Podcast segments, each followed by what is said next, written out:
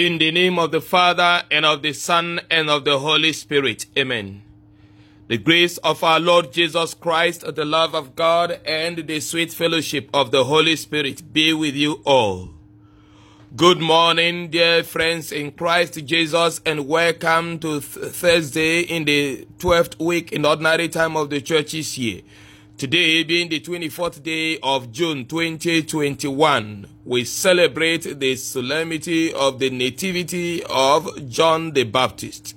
Let us call upon God that he may grant us the gift of his spirit. Come, come, come, Holy Ghost, come. Come, come, come, Holy Ghost, come. Holy Ghost, come. Oh, come, oh, come. Holy Ghost, come. Oh, come, oh, come, come, come. Beloved children of God, the title of my sermon, my homily today is Created for a Purpose, Chosen for a Mission. Created for a purpose, chosen for a mission. Dear children of God, every created person, every human person in the world is created for a purpose and is chosen for a mission. The man whose nativity we celebrate today, John the Baptist, was a young man whom God created for a specific purpose and chose for a particular mission like John the Baptist, like Jeremiah, like Isaiah, like Jesus Christ, like Samuel of old, we are all individually created by God for a particular purpose and chosen for a specific mission. In God, there is no room for born by mistake. God did not create anyone by chance. There is no one whose conception came to be by chance. Yes, some parents may not have been prepared for a particular child because they were not ready for conception at the time, but even when such a child was conceived in out of a mistake and all of that by accident according to human judgment and by chance, it is not for God because God has the power to have prevented the conception if he didn't will it. So no matter the circumstances that led to the, circum- the, the conception of any person, always remember that such a person was conceived for a reason. God created that person for a purpose and for a mission. And that the implication of this is that we must always learn to treat everyone with reverence, with respect, with love, and with affection.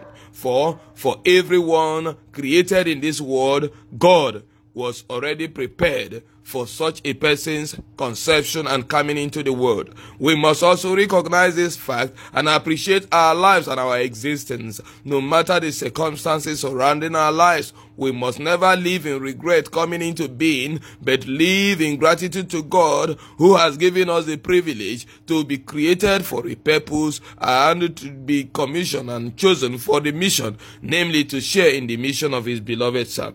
Now, the young man will celebrate today, John the Baptist, is an epitome of an example of one created for a purpose and chosen for a mission. And the purpose and mission for which God has created us primarily is to save souls. God says to Isaiah in the first reading today that from the womb I chose you, I called you, I set you aside to be my servant. And the very purpose for which God has set him aside to be his servant is to save souls. And like we saw also in the second reading, God chose um, Jesus Christ from the root of David to come into the world to save us. And this he did using John the Baptist as a precursor preparing a people worthy for the Lord, giving the baptism of repentance, that the people may be worthy of their of their Savior and the Messiah, Jesus Christ, who has come to offer humanity redemption, salvation, and God's mercy and love. We are therefore chosen by God, given our respective missions, our respective states in life, our respective careers and occupations, we are all called, given our respective levels of wealth, acquisitions, knowledge, and all of that, even our gender, are all a given for to see to it that we are able to accomplish our mission in this world. Are you a lawyer? Are you a medical doctor? Are you a military person? Are you a politician? Are you a priest? Are you a bishop? Are you whatever position you occupy in the world, whatever gender you may be? Are you a young lady? Are you a young man? Are you married? Are you single? Are you a parent? Are you a child, a student,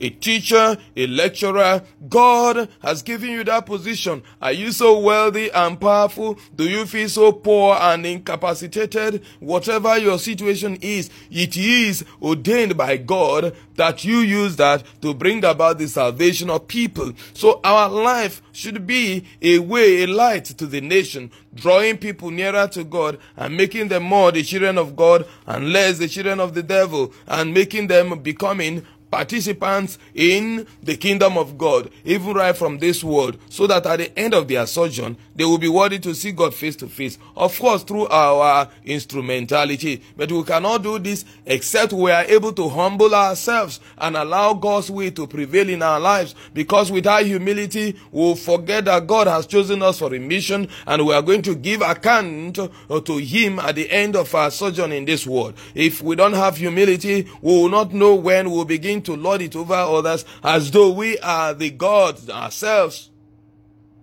We are not God unto others. We are servants of God created for the singular mission of bringing people into the loving mercy of God and safeguarding their salvation. Dear children of God, in this very mission also, we will have the feelings of inadequacies and limitations, like Jeremiah will say in the first uh, chapter of the book of Jeremiah. You know, I'm a little boy, I cannot speak. God will always give us the strength, God will always give us the grace to do that which is meant to bring about our saving others and drawing them close to God, and by so doing, fulfilling our mission and acting out our purpose in life. Dear children of God, yes, you don't need to be greater than what you are now to fulfill the mission, the purpose, the me, the will of God for your life. Yes, begin to do something just the way you are with what you have and um, with the circumstances of life that uh, comes your way. Every situation in life is an opportunity moment to praise God and to draw others nearer to God. Though you can't wait for when things get better. You can't wait for when you get married. You can't wait for when you get a job, when you get a, a better a promotion, when you are wealthier, when you are more beautiful or more handsome, when you get more education. No, the way you are is already good enough for God to use you because God uses not the strong but the weak. He perfects us in our, our imperfection through his own perfection. That is why with all the atrocities David committed, God still allowed the Savior to come from him because he repented, he trusted in the mercy of God, and he continually followed the will of God. And so God said, It is in David that he is well beloved. You know, dear children of God, God does not encourage us to live in sin, but at the same time, he doesn't encourage us either to allow the mistakes of our past, you know, imprison us and make us captives. We must break loose of the sins of our past, of the experiences of our past and then live beyond our limitations. Of course, being strengthened and encouraged by the grace of God and by the perfection of God. Again, also, like we saw in the gospel reading, John was given birth to and named according to that name that was already ordained for him before his conception. This is to show that the parents of John, recognizing the fact that Jesus, I mean, John was created for a purpose and a mission, they needed to keep to the identity with which God has already identified him before his birth. Name is what identifies us. Name is what gives, defines us. We must always be careful as parents and as a people, the name we take, the name we choose for ourselves or for our children and our world. The name must help the child to recognize the purpose for which God has created him or her and the fundamental at the basis of all our missions and purposes in life is the salvation of souls, bringing others to God. The name we give must always remind us this. In the course of doing our mission and fulfilling our purpose in life, we will come across challenges and difficulties. This is because we must always pay a price for doing that which is the will of God. John the Baptist paid the ultimate price of bearing witness to Jesus Christ by spilling his blood as a martyr. When we live our lives, you know, receiving and accepting the sufferings of Jesus Christ gladly through our sufferings, we are purified and made perfect. And God also gives us the ultimate reward of those who have paid the ultimate price of bearing witness to him. So when we go through challenges in life, we are not to be discouraged. It doesn't mean that God has forsaken us or abandoned us because he promised Isaiah in the first reading today, and he promises all of us that he will always be with us. He is hiding us in his hand. He protects us. He shields us.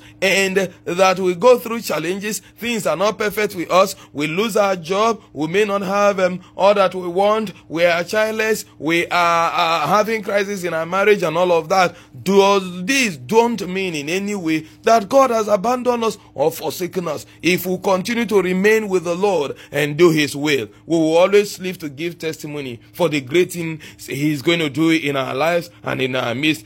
May God give us the strength and the grace always to be intent, to be consistent and persistent in doing His will so that at the end He will also glorify us as those who have fervently lived according to His will and fulfilled our missions in life through Christ our Lord. Amen. The Lord be with you. May Almighty God bless you, the Father and the Son and the Holy Spirit. Amen. Be assured of my prayers and my blessings always.